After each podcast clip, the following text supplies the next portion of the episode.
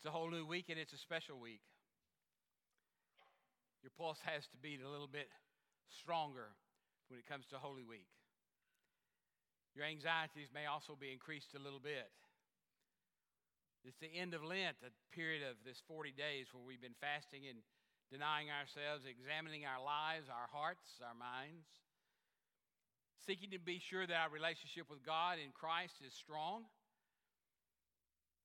renewed by the strength of our own self examination, our own decisions that we make in order to respond to our God in new and fresh ways. On Palm Sunday, Jesus comes riding into Jerusalem on a donkey, just like a king would. He comes as the king of the people who shout his name and shout hosannas, calling him the son of David. He comes receiving this red carpet treatment, if you will, to the sounds of the palm trees blowing in the breeze, to the sight of them being cut down and laid as a pathway for him, even as they take off their own cloaks and put them in the road, to honor him, shouting, Hosanna to the Son of David. Blessed is the one who comes in the name of the Lord. Hosanna in the highest heavens. What a sight. You know, we can't be there and we can't even imagine what it's like. But some of our folks have just come back from, from uh, the trip to the Holy Land. I'm sure fresh in their mind are the sights and sounds of that country and its very nature. It's really a small country, very small to us as we live in even a big state. And in that time, word traveled fast and word traveled around. But even then, there were people who were watching all this going on saying, Who is this guy? They had not heard. They were not clued in to the ministry of this man Jesus who had been in their midst for some two and a half years preaching and teaching the gospel. But here he came anyway. Now, today's a, a special day if you're a golfer as well, right? And strangely enough, the Masters Golf Tournament uh, can contribute to our message this morning if you've ever watched it on TV. The way it can uh, contribute to our message this morning is this if you've ever been to the Masters, which I was blessed to, to have received a pass to go there a couple of times from a couple in, in Paris, Texas, having watched it for years on TV and seen all the famous holes and shots, I wasn't quite prepared for the aura of being in a special place at a special time and a special moment. I wasn't quite prepared for Sunday evening and afternoon when the drama is intense in this particular golf course and people are lining every fairway where golfers are hitting those little white balls. And on one side of through the trees and the whisper of the wind, you can hear the shouts of, yeah, hey, you just hear the roar go up. And on the other side, oftentimes, just at the end of the resounding roars, you'll hear the groans, a collective groans as somebody is really messed up. Ugh, like Dallas Spieth last year when he was on that dreaded shot on number 12 and he's still on the dreaded shot on number 12, chucking his ball into the water like I would might do. And you could hear the back and forth of the praise and the joy and the groans and oh no, their favorite player has just shot himself right in the foot. That's what Holy Week is like, except it's times 100. Because you see, on Holy Week, heaven is poised to once again watch the church celebrate to remember. To remember the coming of Jesus into Jerusalem, knowing that he's going into a hostile city. Even though there were crowds that were cheering him on, there were many more who were not. And there were leaders who were planning his death even as he arrived. His disciples were trying to encourage him not to even go in, but he would not do it. It was a cup that the Lord had passed to him, and so he entered Jerusalem to the joyful cries of his rightful place as king. And we might ask ourselves, how did he do that? How do you get on a donkey and ride into the middle of the city where you know you're, you're going to die? Where you know that's what people are wanting people who have power, people who do not believe that you truly are the Son of God. These eight days in the life of Jesus are so important that indeed this last week of Jesus takes up a lot of the written material in the stories of the Gospels. Because these eight days, if you will, explain the rest of Jesus' life, explain who he was, explain what he came to do. They make it clear for all to see in ways that we cannot forget and must not ever forget that this was not just Jesus, the man of Nazareth, but Jesus, the Son of God. And so as he comes riding in, we find ourselves at a place of tension. There's the joy of Palm Sunday that we love to celebrate, and there's the impending sense of what's going to happen on Friday. Now, you may say, well, that's just hard to conjure up, but it's really not. Here, I'm going to help you. It's not going to be fun, but I'm going to help you. You love someone a lot, you know them inside and out. They have been a part of your life for, for it seems like forever. And in some cases, they have been literally grandparents, family and friends, uncles, parents. And you watch them and you celebrate their life with great joy day by day as you live with them. But then the time comes when they are very near to death. And the intensity of needing to be with them draws you in. You need to be there to share these last days or weeks, whatever they have left, so that you don't miss any of the time that you might have to be with them. The same time, you're remembering with joy the life they live, but at the same time, you also know that they are very near to heaven. Joy, grief. They're very near during Holy Week, and they're very near often to us on life. Even when we gather together to celebrate the life of a loved one who's gone on to be with Jesus, we're sad that they're gone. We want them to stay with us forever. And indeed they shall, but just not always here. And yet we also are happy for them, for we know where they are and with whom they are living. We know they're in the hands of Jesus. So this week we face this task of living through the whole week, the whole of a holy week. To miss any part of it is to cheat yourself out of what's going on. I just suggest you don't do that. Don't find other things that are more important. Surely, for one week in our life each year, the Lord can be most important, right? I understand that there are meetings, there's jobs, there's work to be done. It takes a lot of work on our part just to get ready in order that we might experience the fullness of Holy Week. And even then, sometimes things happen that prevent us from it. But it, when we do really enter, enter into it, and we have entered into the reality of Lent, we come to this time, and as we watch him riding down, we might very well be asking ourselves the question what is happening this week? And how is what's happening happening? Well, what is happening is simply this the self revelation of the very nature of the God who created us all is being revealed. God is being revealed as the humble and servant love that is at the very center and core of his being. He wants to make clear in his suffering and death upon a cross as Jesus the man that Jesus the God cares about us in a way that diminishes his own care for himself, if you will. And that is expressed most clearly not in the story of the, of the palm branches being waved, but in the passage of Scripture that, that Troy read earlier the great kenosis passage. The great passage where we find in the middle of that passage a phrase that we must examine this morning, because that's really what I want us to center on this morning as we think about how could he ride into that city toward his death? How could he put himself in the position to suffer the most painful and agonizing death one could imagine? How would that happen? We need to answer that. We need to get a sense for what it means to be like Jesus. When you read that passage, Philippians 2 5 through 11, it's probably the most, one of the most examined scriptures in the whole of the New Testament. It's a passage of scriptures that scholars don't always agree exactly on what it means or what it stands for, but you don't have to worry about that. I'm here today to tell you what that means. So you, don't, you can ignore all those other people who've written all that stuff, right?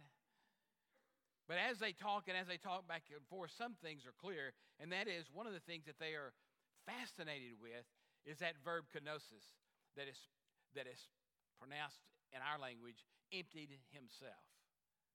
Listen to it again.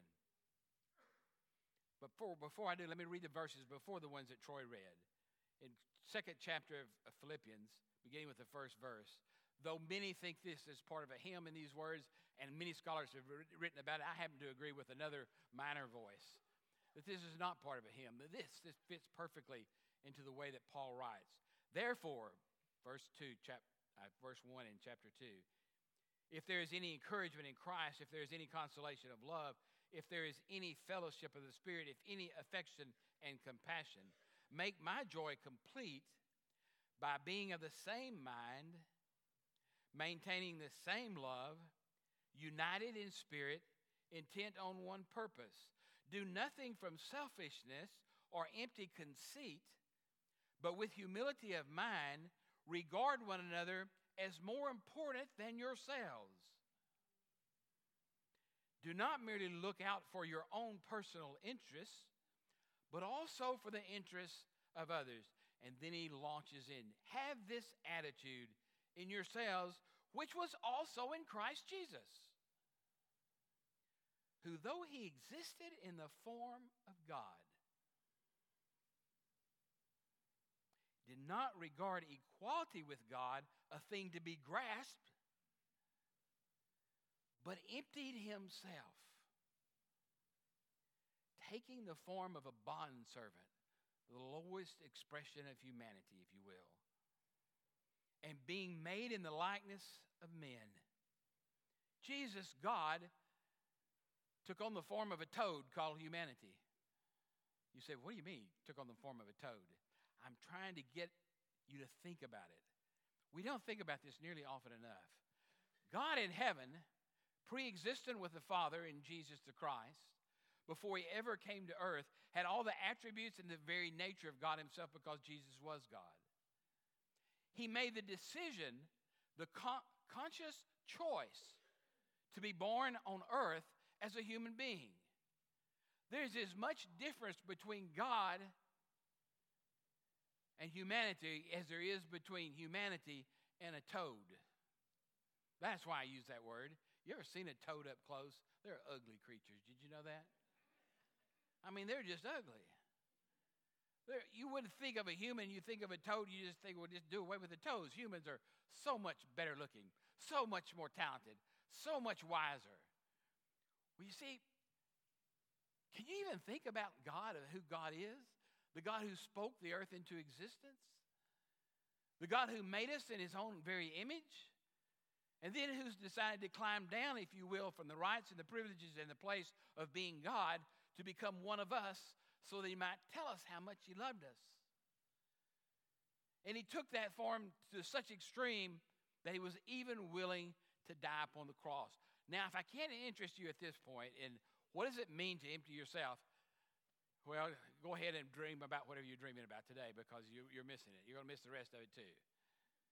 If you just think about it, this man coming into Jerusalem managed to accomplish this, you have to ask yourself, if you're Americans and inquisitive at all, how did he do such a thing? And it was very basically in one process called kenosis, emptying himself. And we say, how did this man who was truly God come to us in the lowest express expression of humanity? Well, it's not unusual in the scriptures at all. We've had a lot of examples in the teachings of Jesus leading us up to this. Christianity is often the very opposite of what we think about when we think of earthly principles. Here's a few. In order to be blessed, you must bless others. In order to receive love, you must give love. In order to be honored, you must first be humbled. In order to truly live, you must be willing to die to yourself. In order to receive, you must first give. In order to lead, you must first be a servant. In order to save your life, you must first lose it.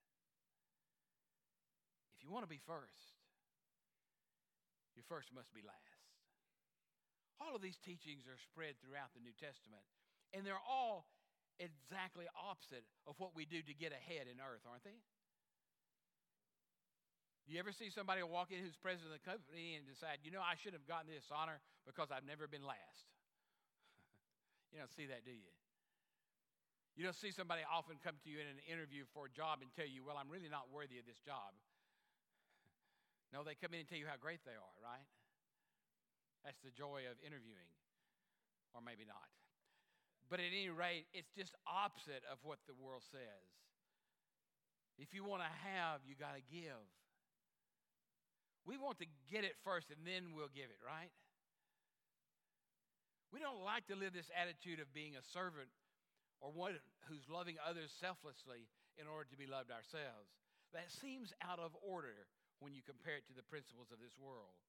And yet, it is exactly the principle that Jesus emulated in his life. And he did it because he was committed to being a humble, obedient servant to the Father God. He had the kind of inner strength that he was willing to make the choice to put God above himself, to put others and their needs above his own. He was able and willing to perfectly live a selfless life, which leaves us without words, and it should. He chose to serve us, and I want you to remember that this week. It's especially important. Everything that's going to happen that you think is terrible, Remember, Jesus could have stopped it at any moment. Scriptures tell us he could have called upon 10,000 enemies to come, angels rather, to come down and wipe out all his enemies. But he didn't. Because he chose to substitute and give his own life for your life and for mine.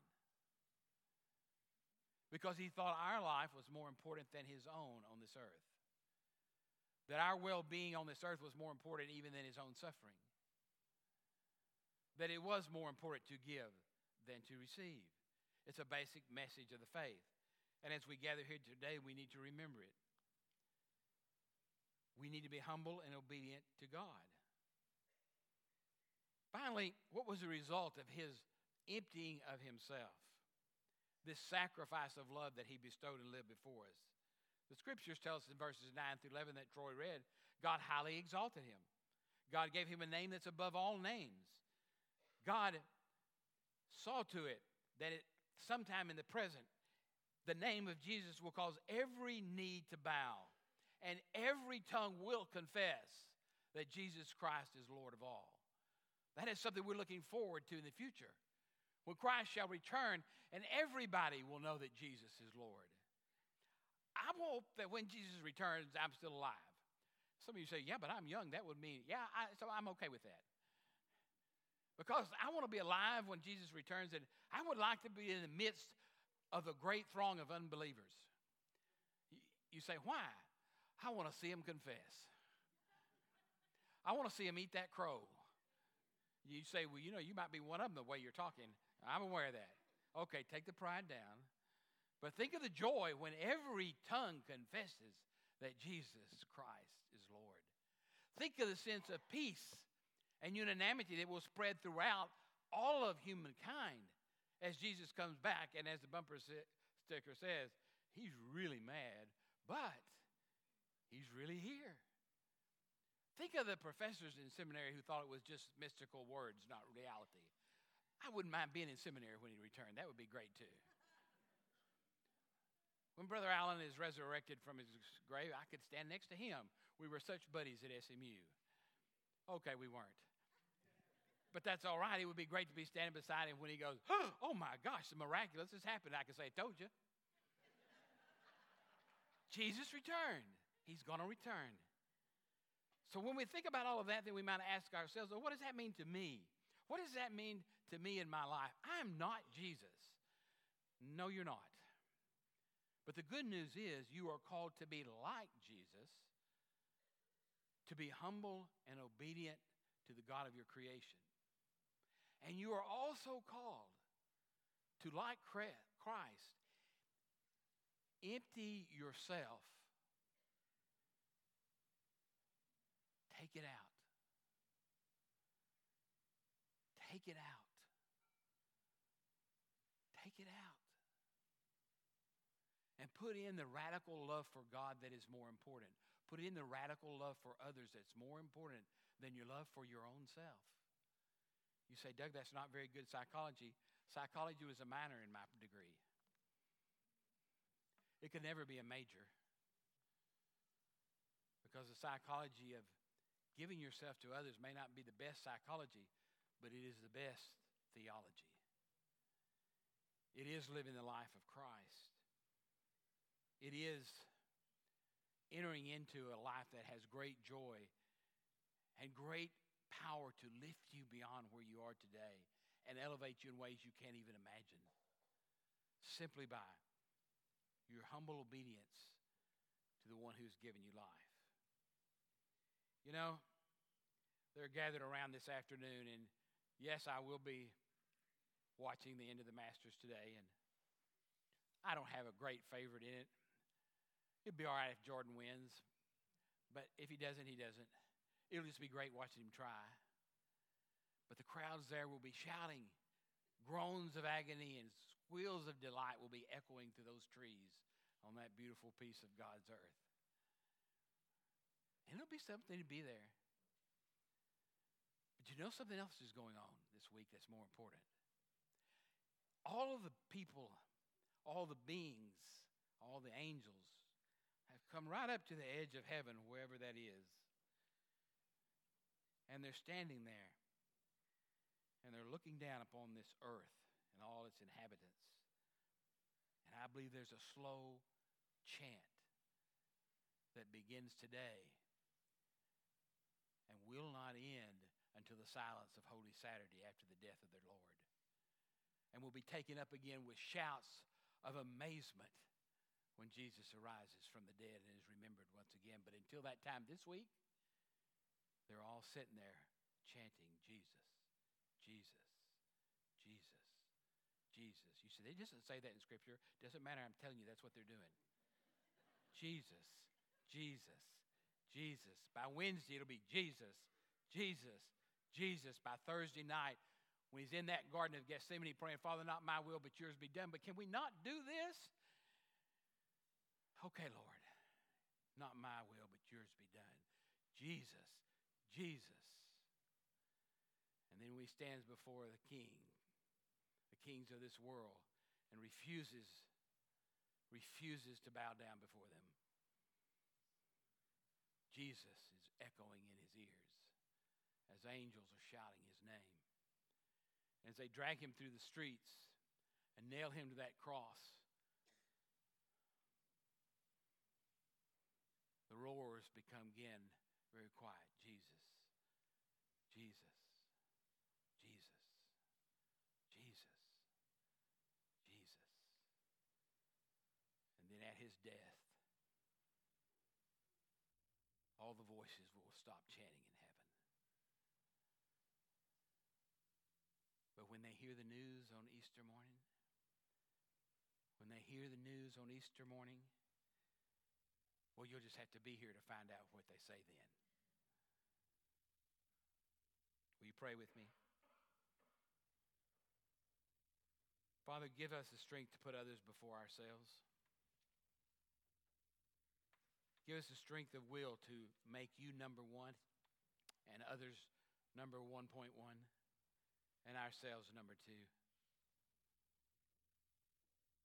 Let the cry of Jesus in heaven be the cry that comes from our lips, even in, when it's silently all week long as we go about our task. May we just be saying, Jesus, Jesus, Jesus, lover of my soul, Jesus, author of my salvation, Jesus, the bright and morning star, Jesus, the one who was with the Father at creation, Jesus God made flesh.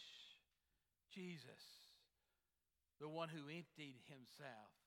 Jesus, Jesus, Jesus. Lord, if there's one here today who does not know your name, who does not feel your name welling up inside them, awaken their spirits to the sound of your voice. And if they are ready to come to you, Lord, let them come this morning amidst the shouts from heaven as the chant grows stronger. Jesus, Jesus, Jesus. Anyone, Lord, who doesn't have a church family that needs to come. Let them hear the chant of heaven Jesus, Jesus.